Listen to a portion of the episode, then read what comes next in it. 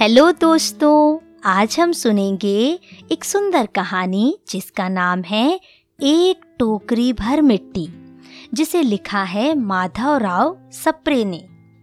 इससे पहले कि हम कहानी सुने, मैं आपको माधव राव सप्रे के विषय में कुछ बताना चाहती हूँ। पथरिया गाँव जिला दमोह के निवासी माधव राव सप्रे पेशे से ठेकेदार थे, किंतु सन 1900 में छत्तीसगढ़ मित्र के प्रकाशक ने इनका नाम अमर किया। इन्होंने तिलक के केसरी से प्रेरित होकर हिंदी केसरी निकाला, जबकि इनकी मातृभाषा मराठी थी। इसका लाभ भी इन्होंने अनुवाद करके हिंदी को दिया। तिलक के गीता रहस्य का अनुवाद सप्रे जी ने ही किया था। आप सरल, तपस्वी, साधु एवं अत्यंत परिश्रमी व्यक्ति थे और लेखकों को प्रोत्साहन भी देते थे। सन उन्नीस सौ उनहत्तर में सारिका, पत्रिका और एक अन्य कहानी संकलन गगन में सप्रे जी की एक कहानी, एक टोकरी भर मिट्टी का ज़िक्र हुआ है। इस कहानी को आजकल हिंदी की पहली कहानी मानने वालों की संख्या बढ़ती जा रही है। यह कहानी 1901 में छत्तीसगढ़ मित्र में छपी थी। इस तरह यह कहानी हिंदी की पहली कहानी हो सकती है। कार्यक्रम की दृष्टि से यह इंदुमती के बाद की है।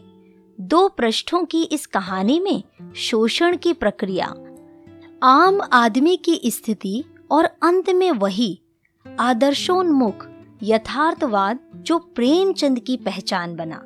इस कहानी में जमींदार के द्वारा मिट्टी से भरी एक टोकरी का ना उठाया जाना किसी को अस्वाभाविक लगता है, किंतु ऐसे उदाहरण आज भी मिल सकते हैं। प्रेमचंद ने नशा कहानी में ऐसा ही प्रयोग कथानायक के माध्यम से किया है। कहने की ज़रूरत ना होगी कि इस कहानी ने माधव राव सप्रे का कद बढ़ाया है।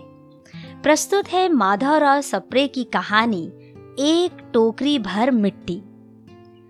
किसी श्रीमान जमींदार के महल के पास एक गरीब अनाथ विधवा की झोपड़ी थी। जमींदार साहब को अपने महल का हाथा उस झोपड़ी तक बढ़ाने की इच्छा हुई। विधवा से बहुतेरा कहा कि अपनी झोपड़ी यहाँ से हटा ले, पर वह तो कई जमाने से वहीं बसी थी। उसका प्रिय पति और इकलौता पुत्र भी उसी झोपड़ी में मर गया था।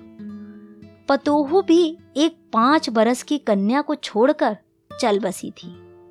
अब यही उसकी पोती इस वृद्ध काल में एकमात्र आधार थी।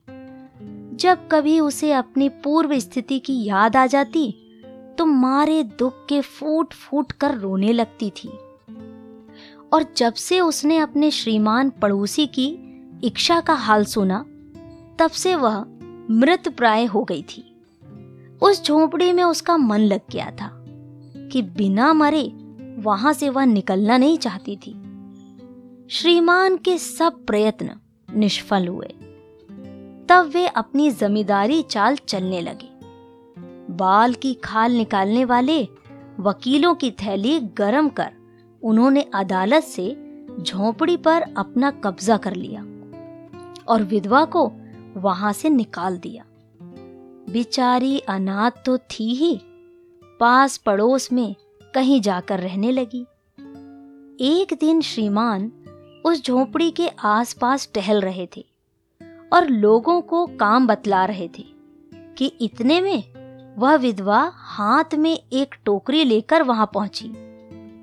श्रीमान ने उसको देखते ही अपने नौकरों से कहा कि उसे यहाँ से हटा दो। पर वह गिड़गिड़ा कर बोली, महाराज, अब तो यह झोपड़ी तुम्हारी ही हो गई है। मैं उसे लेने नहीं आई हूँ। महाराज, क्षमा करें तो एक विनती है। जमींदार साहब के सिर हिलाने पर उसने कहा, कि जब से यह झोपड़ी छोटी है, तब से मेरी पोती ने खाना पीना छोड़ दिया है। मैंने बहुत कुछ समझाया, पर वह एक नहीं मानती। यही कहा करती है कि अपने घर चल, वहीं रोटी खाऊँगी। अब मैंने यह सोचा है कि इस झोपड़ी में से एक टोकरी भर मिट्टी लेकर उसी का चूल्हा बनाकर रोटी पकाऊँगी। इससे भरोसा है कि वह रोटी खाने लगेगी। महाराज, कृपया करके आज्ञा दीजिए। तो इस टोकरी में मिट्टी ले आऊँ। श्रीमान ने आज्ञा दे दी। विधवा झोपड़ी के भीतर गई।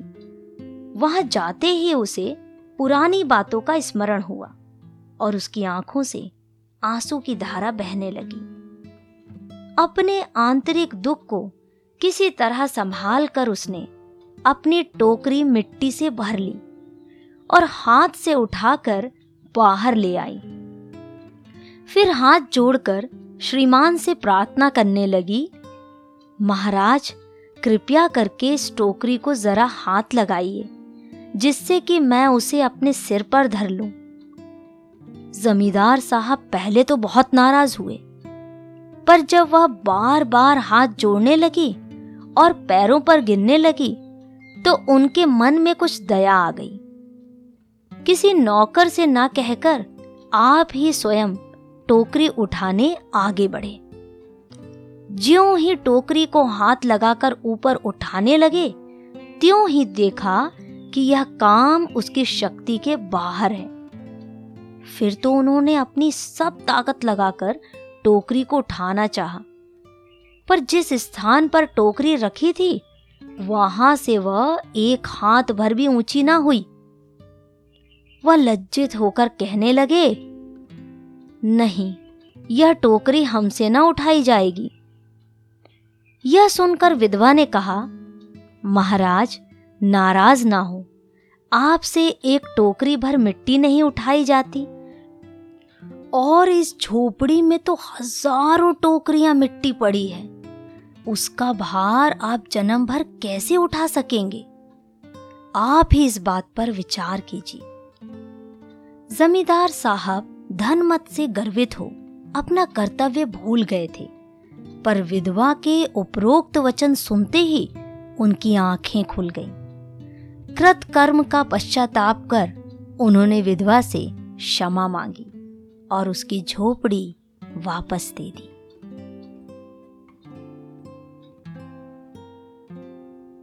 दोस्तों, आप सुन रहे थे माधवराव सप्रे के द्वारा लिखी गई सुंदर कहानी एक टोकरी भर मिट्टी। आज की कहानी आपको कैसी लगी है, कमेंट्स करना बिल्कुल ना भूलें। पसंद आई है तो इसे लाइक करें, शेयर करें। और ऐसी ही सुंदर विश्व प्रसिद्ध कहानियाँ सुनने के लिए आप हमारे पॉडकास्ट को या हमारे चैनल को जिस भी प्लेटफॉर्म पर सुन रहे हैं सब्सक्राइब करना ना भूलें।